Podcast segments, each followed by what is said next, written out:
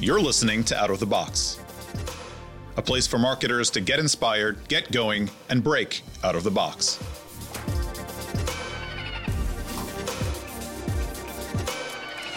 Welcome to this episode of Out of the Box. I'm Dan Feldstein, Director of Marketing at ironSource.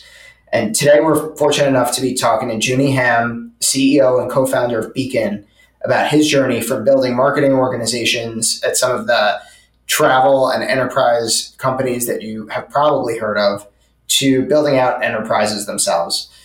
Junie, welcome to the pod. Thanks, Dan, for having me. Appreciate it. Always. Um, when we met, I was the one who was studying marketing, and you were an engineering undergrad. And, uh, you know, I'd love for you to take the listeners and me a little bit about your journey from being a comp sci major to now building out these growth marketing organizations and eventually becoming a CEO and co founder of your own company. Sure, um, absolutely, yeah. So as you mentioned, I graduated with a computer science degree, and I, you know, if you remember uh, back in the day, I complained a lot about how I hated computer science. So maybe that was something alone that, you know, kind of foreshadowed my move into marketing. But uh, my first job out of college was as a software engineer. And I think it was sort of fortunate that the first project that I, I was assigned at the job was to be building software for the marketing team. And if you remember the early 2000s, there was uh, Google AdWords was just launching and gaining traction. And although the industry had already started to come into being, it was still very early days. And so I think the timing was really amazing to be joining kind of a new uh, evolution of an industry, like right at the beginning stages. And the role and the opportunity was also uh, pretty amazing. And I was very fortunate because I was able to really like land into a team that was sort of desperate for new tools and software, and they didn't have a lot of resources. So they gave me a lot of responsibility and access to, uh, you know, a, a, wide variety of um, resources and tools and the team. And so everything from, you know, keyword generation to performance data and analytics to bid optimization algorithms, building user interfaces, starting to do revenue management. I was able to do that or have access to that from the very beginning. And so ended up really owning the entire marketing stack for this internal team from soup to nuts. So super fortunate to have that kind of experience so earlier on in my career. And I would say that one of the things that catalyzed my jump into marketing was I was doing a lot of analysis for the company or for the team really. And they would say, hey, look into these set of keywords and show me the performance for the last, you know, month.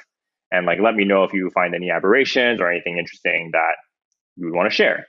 And so I got into not only doing that for the marketing team, but also analyzing other areas of the business uh, within marketing that just kind of, you know, piqued my attention, um, depending on what I was working on. And I was able to build a wide variety and a large set of recommendations over time.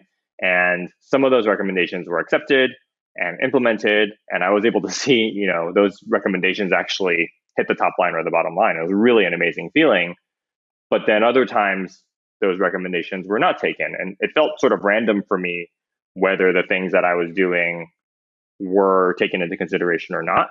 And so I felt that the next step in my journey was to be in a position where I could make some of those decisions so to be on the other side. And I remember, you know, kind of thinking like, you know, leaving engineering and leaving um, software development, leaving, you know, what I spent four years of my undergrad doing to essentially join, you know, quote unquote, the dark side was sort of this insane thing. Like nobody would at the time would move from marketing to software engineering. Now, today that happens all the time.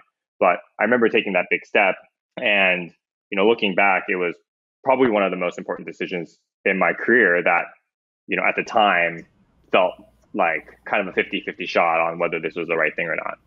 That's crazy. And so, where was that? So, because you, I think for context, you know, you started more on the tech side and then you moved uh, at PriceGrabber into the search marketing side.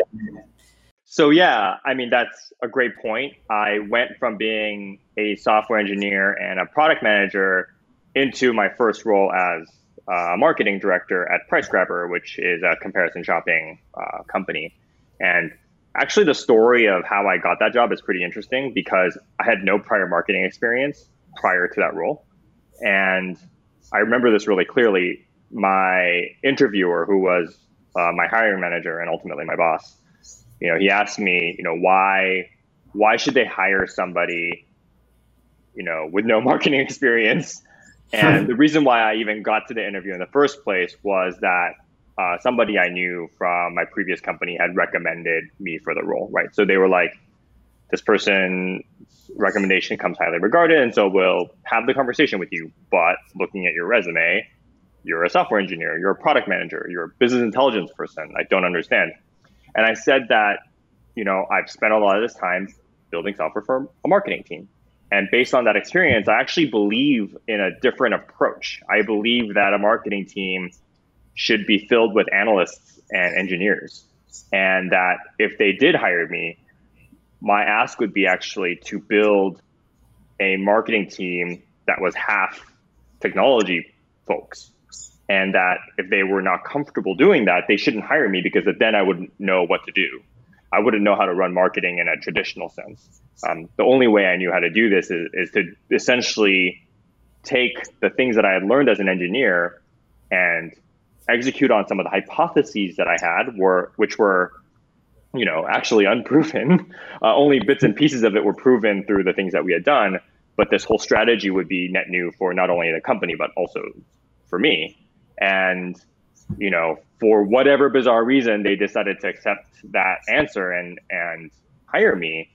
And I did end up doing exactly that. I ended up building a team where it was eight analysts, um, a statistician, uh, two statisticians, and five engineers. That, that was the marketing team. And I definitely got some pressure from the senior engineering leadership. Why does this marketing person have dedicated engineering resources when everybody else had more of a pooled system and some of these other concerns that you know leadership had. But ultimately, you know, as they say, the proof is in the pudding. And I was fortunate to be able to execute on the strategy and for for the strategy to work. Neither of which, of course, were guaranteed, but it ended up being where at the time that that particular part of the marketing team was a little um, impacted. It was um, you know, reducing in size month over month. It was actually not profitable, and I was able to turn the channel around. And so, ended up not only proving to me and to the company that this sort of approach worked. And this approach, quote unquote, is a lot of what people do today, right? It's it's like quantitative marketing. It's you know heavy performance management. It's a lot of that stuff. And uh, and so as as you as you can say, you know, like the rest is history. From there, I moved on to other marketing roles from Expedia to Airbnb and so on and so forth. I think it's probably hard to imagine or remember today how unconventional that was even you know a little over a decade ago to have a more quantitative and technical marketing team you know especially for digital first enterprises i think like most of the things that we work on today didn't even exist, right? Like certainly ironSource didn't exist um, back in the late 2000s. Uh, a bunch of other companies, you know, didn't have the ad products yet. Um, so I know it's crazy. So it, it, it is like a little bit of a step back in time. So, um, like you said, it, it sounds like that model that you pioneered, you then brought that forward to that same model to Expedia and Airbnb and and then the companies that you started building yourself. That's right. You know, I think that you know some of some of this may be commonplace now, but you know there wasn't really much of a playbook back when I was starting out, and just to your point, ironSource didn't exist back then. Many companies didn't exist back then, and so I would say a lot of the lessons that you know I took away from these previous experiences are what kind of drive me to thinking about what does it mean to have you know best practices around marketing or digital marketing or performance marketing. You know as it relates to building a you know performance marketing or a growth marketing team today you know there's two key things that i would think of. The first is you know the team in general. I don't mean every single person on the team but overall having a heavy sort of understanding or interest or leanings toward analytics and product management. And while these skills aren't the skills that the core team will use on a day to day basis, they will often interface really closely with product managers or with analysts. And those people might be in the marketing organization or they might be outside of the marketing organization. But I can't tell you how many times at pretty much every role I had where the marketing team had to work very closely and hand in hand with the product management team. And that's often because the initiatives and the strategies that marketing is driving is really, really dependent on what is on the page and what the funnel looks like and what the outcomes are from a product design or product management standpoint.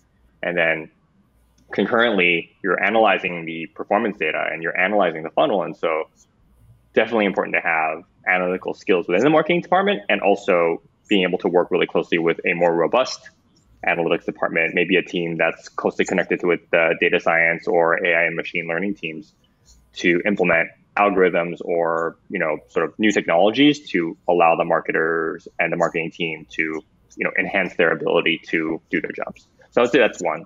And then second is sort of to map the organizational branches to stakeholder organizations. So marketing has emerged to be one of the most I would say horizontal teams in any large organization these days.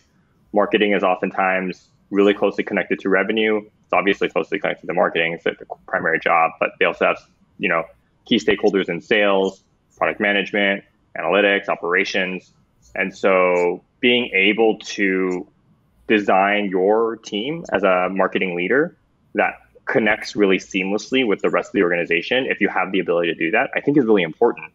Um, and I think for me personally, in times when I either had that organization as I joined the company or was able to implement that, it really made my job a lot easier because the communication channels were much more seamless and there was less uh, sort of an antagonistic relationship between departments, which can sometimes happen. Companies large and small can have organizational challenges if things are more siloed. And so being able to create those communication channels and to keep them as open consistently as possible is actually in a lot of ways one of the key advantages to um, a marketing team that has that at their disposal to be successful in the organization. So, you know, it's interesting. I was going to ask this question later, but I feel like it's a, a natural segue. Um, you were running marketing organizations and then you have pivoted to CEO roles. You built your own company at Upside. You um, are currently running your own company at Beacon. You were uh, COO at Porch. For for the people who are leading marketing organizations, now that you've now that you've pivoted out of that function into a more leadership role, what are the things that marketing leaders need to know about how to interface with like the other parts of the C suite? Like, what are the things that you're worried about now that your marketing counterparts might not think about?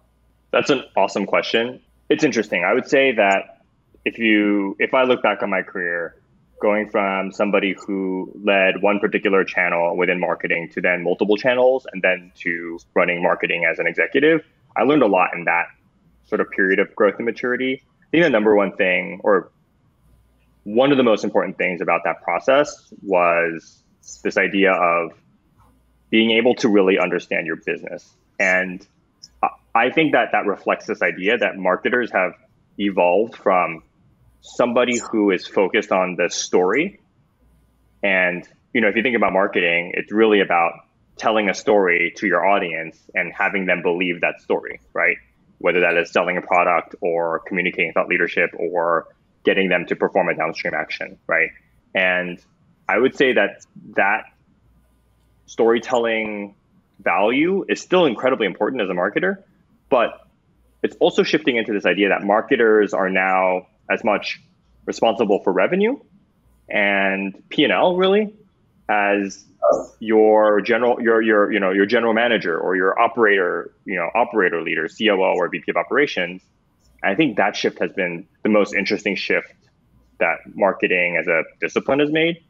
And I can't speak for all marketers across all sectors, But I know in the sort of space that we operate in, which is like technology, you know, and you know, tech-enabled marketplaces, sort of the Silicon Valley kind of type of companies, the ability for a marketing leader to speak the language of the P&L and to run their business, run their marketing team like a business, I think is incredibly important. And I think that that is a natural transition for a marketing leader if they do want to move into more of a horizontal leadership role to really get that down pat, to really understand how to read a P&L, to really understand how to work closely with finance, to do budgeting and forecasting excellently.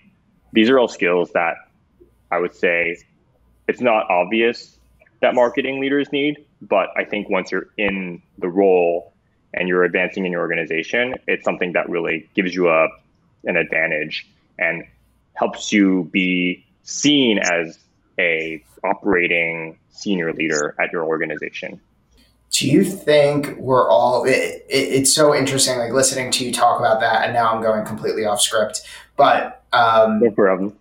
You know, you come from this world. Many of our clients come from this world of focusing on ROAS, focusing on LTV, really being driven by numbers and connecting, you know, their marketing, advertising spend to revenue for the business and retention, kind of the, the key business drivers, not so much traditional like brand lift, awareness, metrics. Mm-hmm. Uh, it's certainly the nature of, of, of, a lot of businesses and certainly tech enabled businesses. But do you think like um, I had a conversation with a, a friend in banking recently who I hope to get on the podcast where we were talking about the difference between marketing being the you know kind of like broad storytelling make an ad sponsor a stadium versus marketing as the flywheel of the business and mm-hmm do we think marketing as a flywheel of the business is going to become more expected across industries that traditionally had a much more kind of like top of the funnel marketing experience? I mean, absolutely, like 100%. And I also think that this poses a challenge for marketing leaders and marketing organizations as well. I think it's unequivocally a good thing. It means that marketing as a discipline overall is evolving and becoming more strategic, and therefore not only does it have a more meaningful seat at the table, but the other departments that comprise a leadership team, if you will, are listening and are more aware of marketing's growing influence and ownership, right? But at the same time, I don't know where I saw this figure, but the average tenure of a CMO is like less than two years. It's like 18 months. And that's a dramatic decline from what you might have seen five years ago, 10 years ago. I actually believe that's in large part driven by expectations of a marketing leader changing and also becoming more vague and uncertain. And part of that is because of marketing's drive into revenue, right? The fact that if we go back to what I said earlier about marketing primarily being about storytelling and now evolving into sort of general management and revenue ownership, you're starting to bump against revenue organizations, you know, like sales. And I think that that's ultimately good because that conflict will create innovation and will create positive change. But it also means that now marketing leaders have to wear multiple hats. And sometimes it's not clear from executive leadership, like the COO or the CEO, what is more important or, you know, how important is it relative to the fact that it starts to bleed into other parts of the organization? so many of my marketing colleagues, you know, they often say like when we have conversations, it feels like they have a target on their back.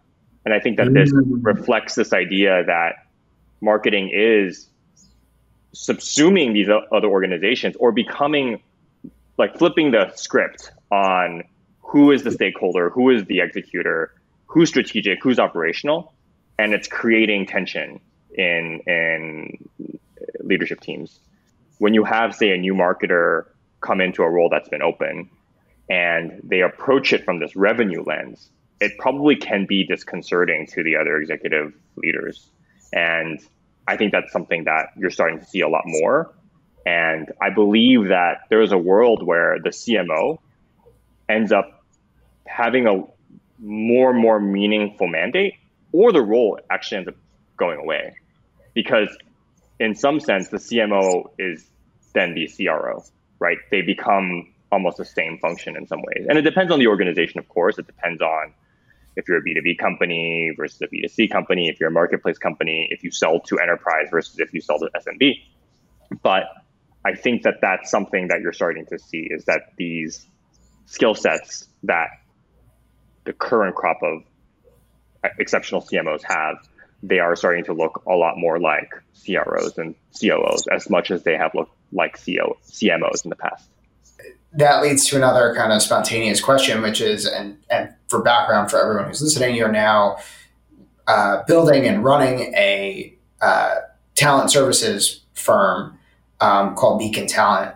And you have spent some time in that space when you were uh, CMO at Hired. And from where you're sitting, you get to see the way a lot of emerging companies are structuring their organizations you just alluded to it. Uh, you know, depending on the type of company, where you may have marketing in a different box on the org chart.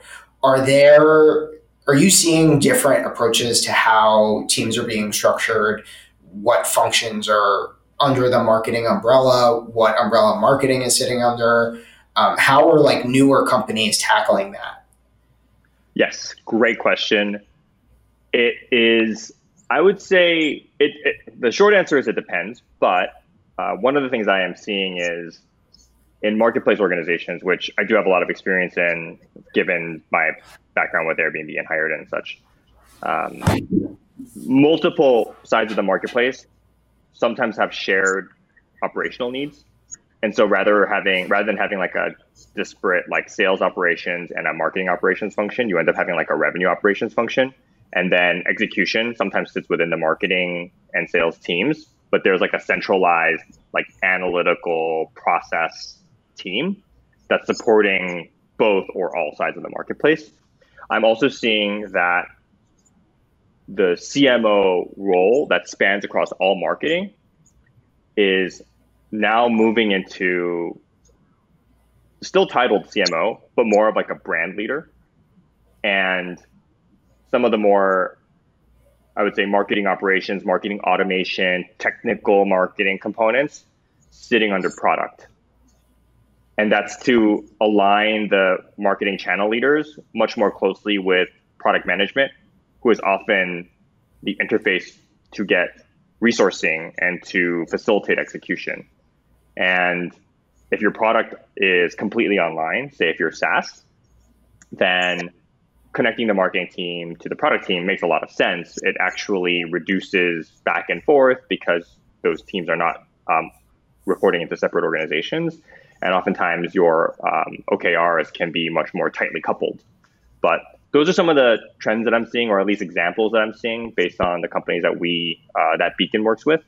But also, it is really dependent on what kind of company you are. And, and you know, earlier we were talking about B2B companies versus B2C companies versus marketplace companies. I think marketplace companies ultimately have the greatest challenge because depending on who your constituents are on a particular side of the marketplace, you might be running multiple marketing organizations or at least multiple marketing strategies under one roof. And that's never an easy task.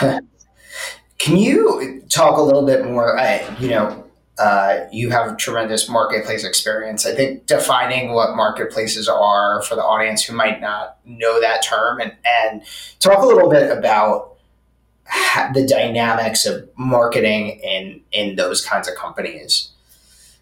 Yeah, absolutely. So I guess a fairly straightforward way of defining a marketplace or a multi-sided marketplace is that you have two or more communities or constituencies and they interact together to transact on something. That could be a purchase, that could be a service, that could be a, a variety of things that either determine a you know sort of value transfer or or or monetary transfer. So an example would be eBay. eBay is a two-sided marketplace where you have one side looking to buy something and then one side looking to sell something and they come in the middle, they agree on a price the buyer receives the product from the seller and the seller receives payment from the buyer.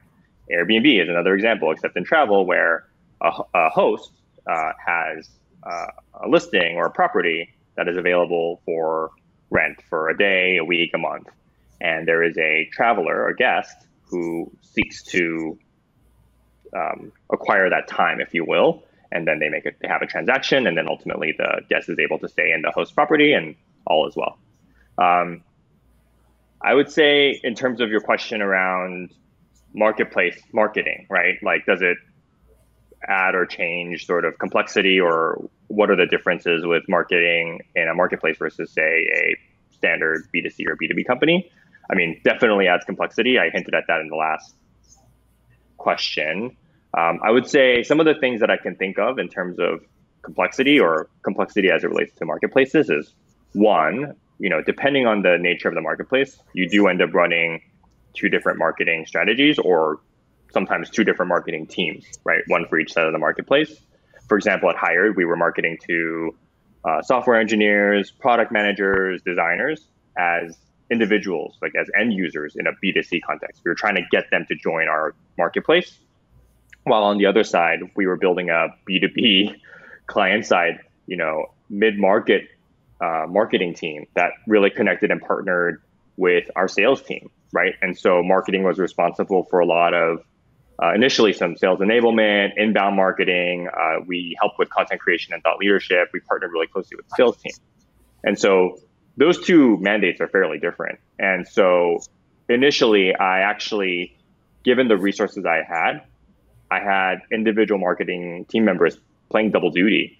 And it was pretty clear after a couple quarters that that just wasn't scalable. And so we ended up building two distinct marketing teams, one for the candidate side and one for the client side, and that worked better. Um, I would also say that, you know, another thing that's com- uh, adds complexity is this idea of balancing supply and demand. So this is something that marketplace people just hear all the time and probably you know grown you know mm-hmm. at this point. But this idea that because marketplaces have two different sides that constantly ebb and flow, and marketing is often the team responsible for not only driving more supply or more demand into the marketplace, but also calibrating them. Meaning, if you know, if the the right ratio for the marketplace to be in balance is one buyer to 10 sellers, as just a trivial example, then you're now not only managing just getting people to the marketplace, but you have to also make sure that you're only getting one buyer for roughly every 10 sellers that you're marketing to. So that creates an additional challenge. And I think that, you know, if you don't have that balance, it can be everything from decreased efficiency to lost revenue to you know unhappy customers because once they land on that particular thing that they want there might not, might not be anything there. So you know i think that there are some similar aspects to this in a d2c context where you don't want to be say aggressively increasing your budget when you completely run out of inventory.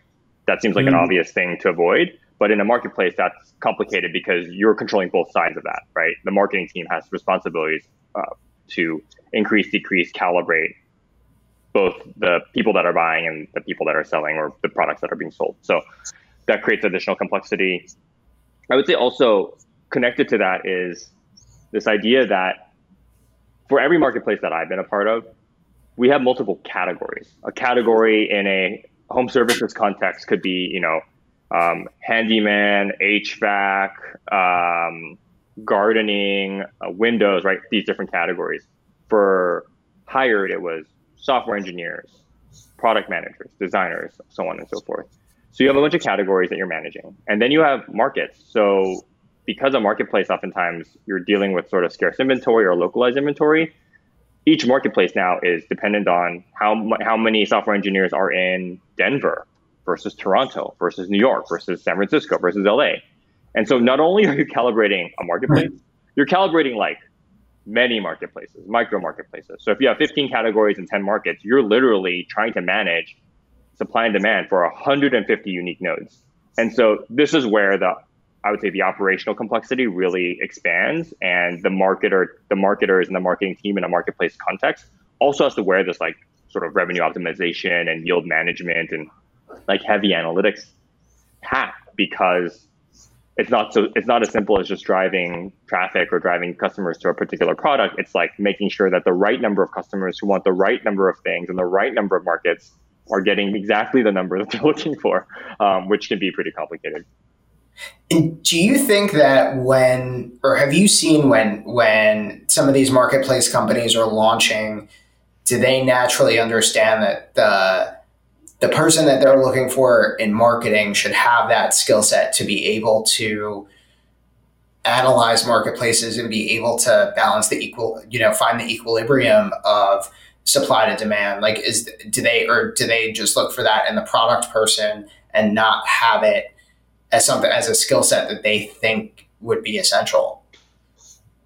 That's a great question. I would not say I have a definitive answer to that, but I've seen both cases that you described. One where the marketing team is coming from a more, say, traditional D2C or B2B background, or maybe they have worked in marketplaces, but they haven't really tested for the competencies around understanding how to calibrate a complicated, sorry, a complex marketplace. And there have been situations where I think teams have hired correctly. I think that you know if you're building out a marketing team in a marketplace marketplace company, I would say understanding the nuances of running a marketplace would be probably, if not on the top of the list, definitely in like the top three things I would be looking for, whether uh, in a leader or in individual team members. I think if the leader has deep experience around marketplaces, they can really communicate that and teach that to the team. But somebody in that organization needs to be able to understand and optimize for that. I think that not only is it that experience of having run a complex marketplace. But I think then if you have a marketplace with uh, a number of nodes, then being really operationally sort of excellent and really leaning on an analytical skill set also gives you an advantage as a marketer operating in that kind of environment. And so I think that, you know, it's something that I feel is becoming more commonly known. Like that is something that skill set is required to be really great out of the gate for a marketplace company. But marketplaces also um, there are nuances around marketplaces as well, which I described the whole like software engineers in LA.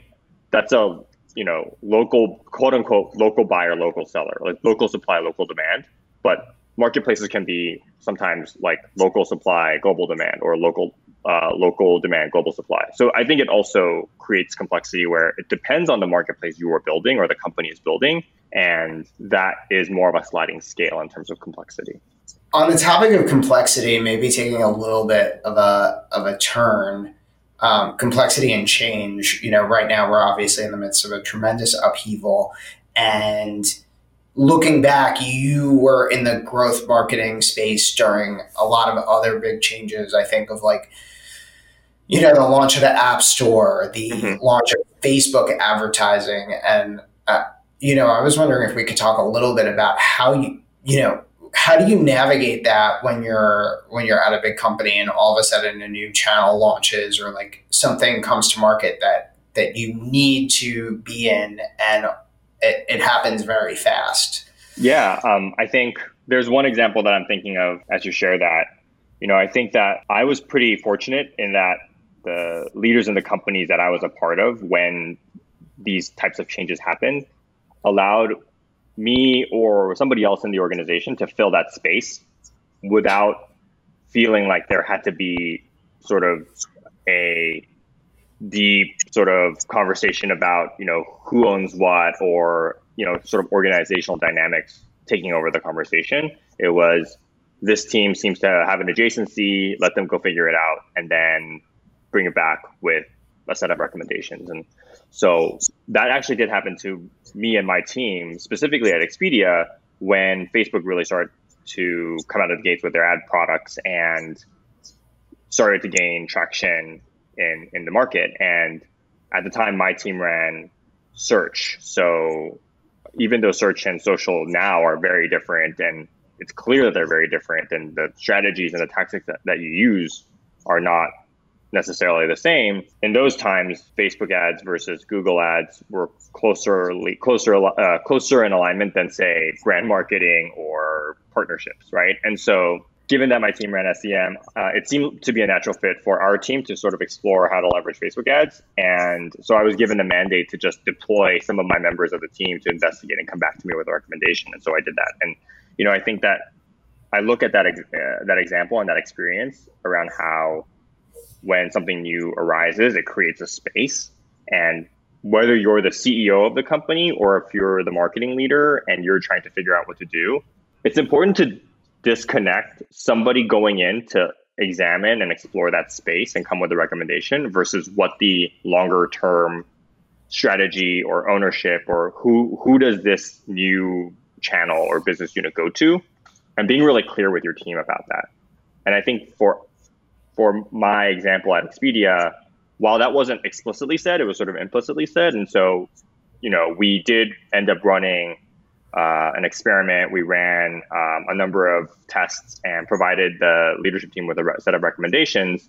And it was decided that we would run that team, you know, for a few quarters, and then ultimately that team would be spun out into its own team. And I think making sure that those expectations are set early with your team, and that decoupling the exploration, you know, in product management, you know, kind of like doing a spike, if you will, versus who you know that team ultimately reports to or what that's going to look like within the organization is really important. Because if you start to think about that first it really slows down the ability to explore that space. And we live in a world now where i think when i was at expedia i thought that we had executed pretty quickly. But today every new channel every new product you know every new vector creates um, these spaces but these spaces are filled more and more quickly. I think growth marketing has evolved from just being this sort of amalgamation of analytics, product, and marketing into how do I quickly explore and exploit new channels, new and emerging channels uh, for the benefit of the company.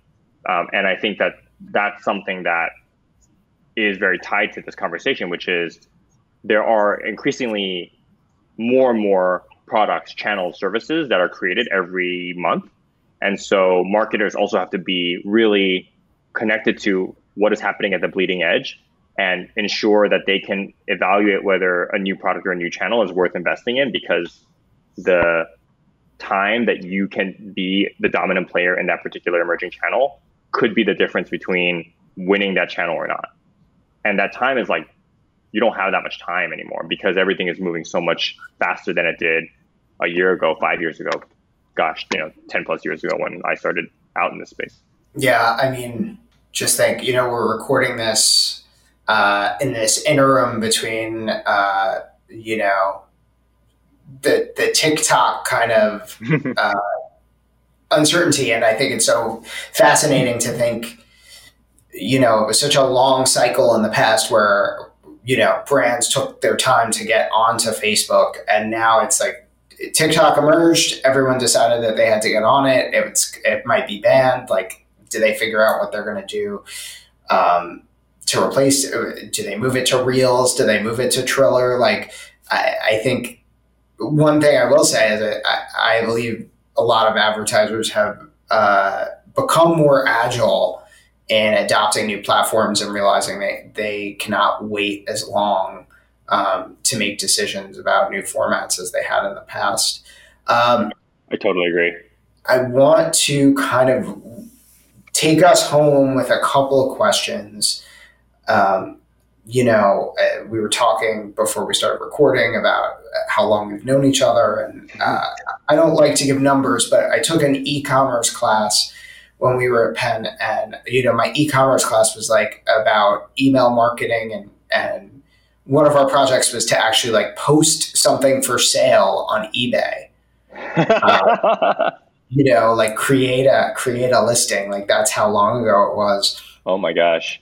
Um, you know, the idea of a true performance marketer, data driven marketer, quantitative marketer, whatever you want to call this person, didn't exist in the same way. And to, to those students who might be in engineering or in like a, you know, a business and technology program or um, want to bring quant to marketing, like what advice would you give those kids today?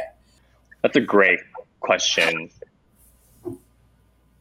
I would say that some of the things that I learned in my experience are relevant today and some of the things are not. And so I'll go in that order. I would say the first is there's nothing quite like being as close to the data as you possibly can, like being on the metal of how your channels are performing, what data is coming in from various systems that sort of propagate into your databases. And I think I go back to my time when I would write SQL queries directly into the production database to try and understand what was happening with some of the new keywords or campaigns we were launching.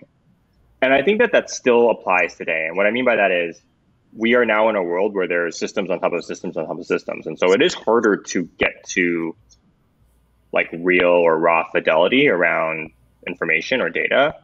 That said, being able to really understand what you're looking at in sort of raw numbers and to be able to analyze performance and to know when something is working, when something is not working, I think that is something that skill set will serve you well throughout your entire career. And I think it will also give you a leg up on your peers because I believe that that skill set is not that it's fallen out of favor, but it, it becomes less important because there are all these other tools and services that provide support uh, such that you don't have to do that as much. And so I think that that's one that I would personally recommend to people who are looking to get into the space is is to really polish um, and sharpen your analytical skills and your ability to take data and do something with it, turn it into information, turn it into insights. And I think that that is a skill set that isn't just important for marketing, but really important for any, almost any role in a technology leaning company. I would say the other thing, which is something that I didn't, not only did I not practice, but also was not important back then, was this idea of always being aware of what's coming out and starting mm-hmm. to tune your sense for whether something has legs or not. And I think that when you are in an early stage company, you don't have a large budget, you don't have a large team, you have to be scrappy. And to me, scrappiness is not just being able to stand up something quickly, but it's also taking advantage of short periods of time. And there is a there is a world where channels can rise and fall in a year, you know, and but in that year it could be glorious. It, you know, they could you know f- you know burn super brightly and flame out.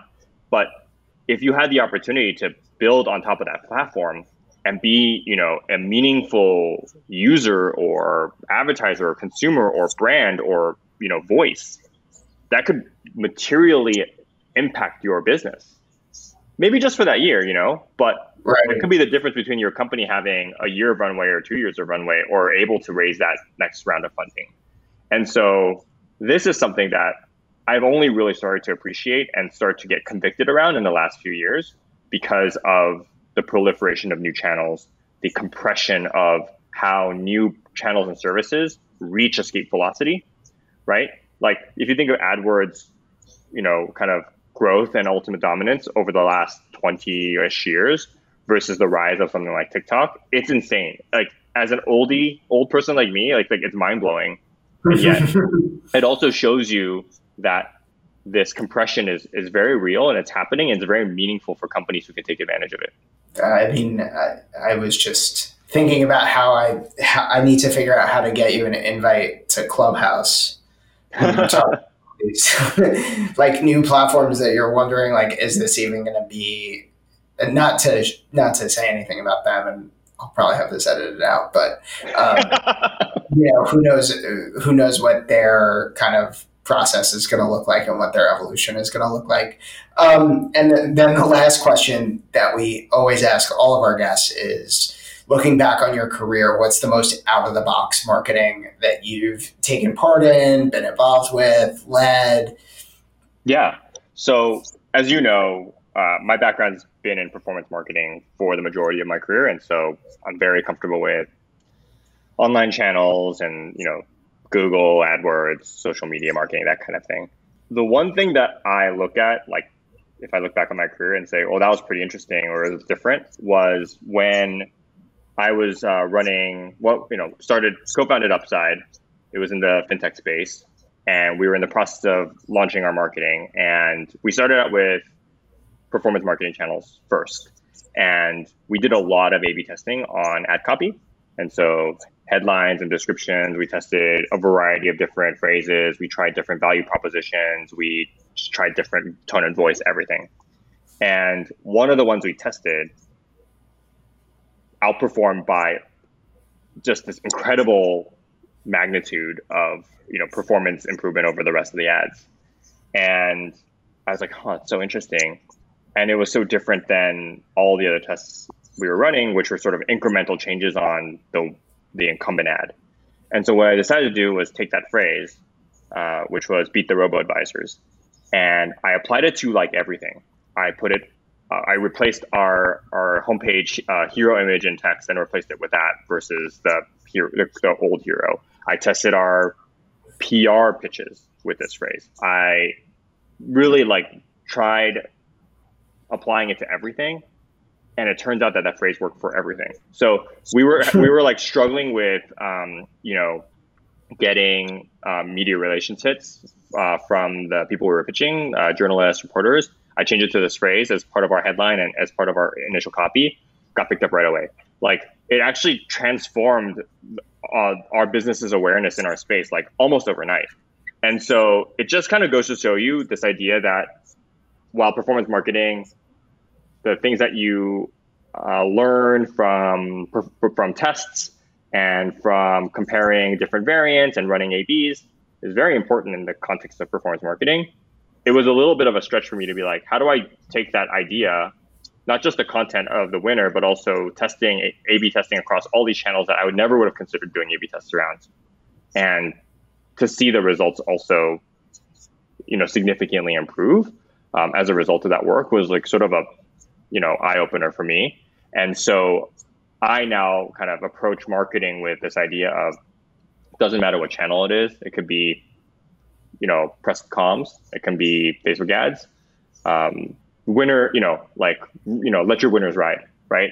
And I really attribute my experience with the upside and being able to discover that uh, tone and voice and that messaging and that value proposition through literally one you know set of very very sort of narrow granular tests as the reason why we shifted our entire like messaging and positioning and really almost like our brand identity as a result i think that's tremendous um, and we will leave it with that thank you so much for taking the time today and joining us and sharing your experience and i uh, you know it's amazing how long you can know someone and, and not really know how much you share in common when it comes to work. So this has been personally a lot of fun for me and uh, very eye opening. Hopefully the audience finds it the same way.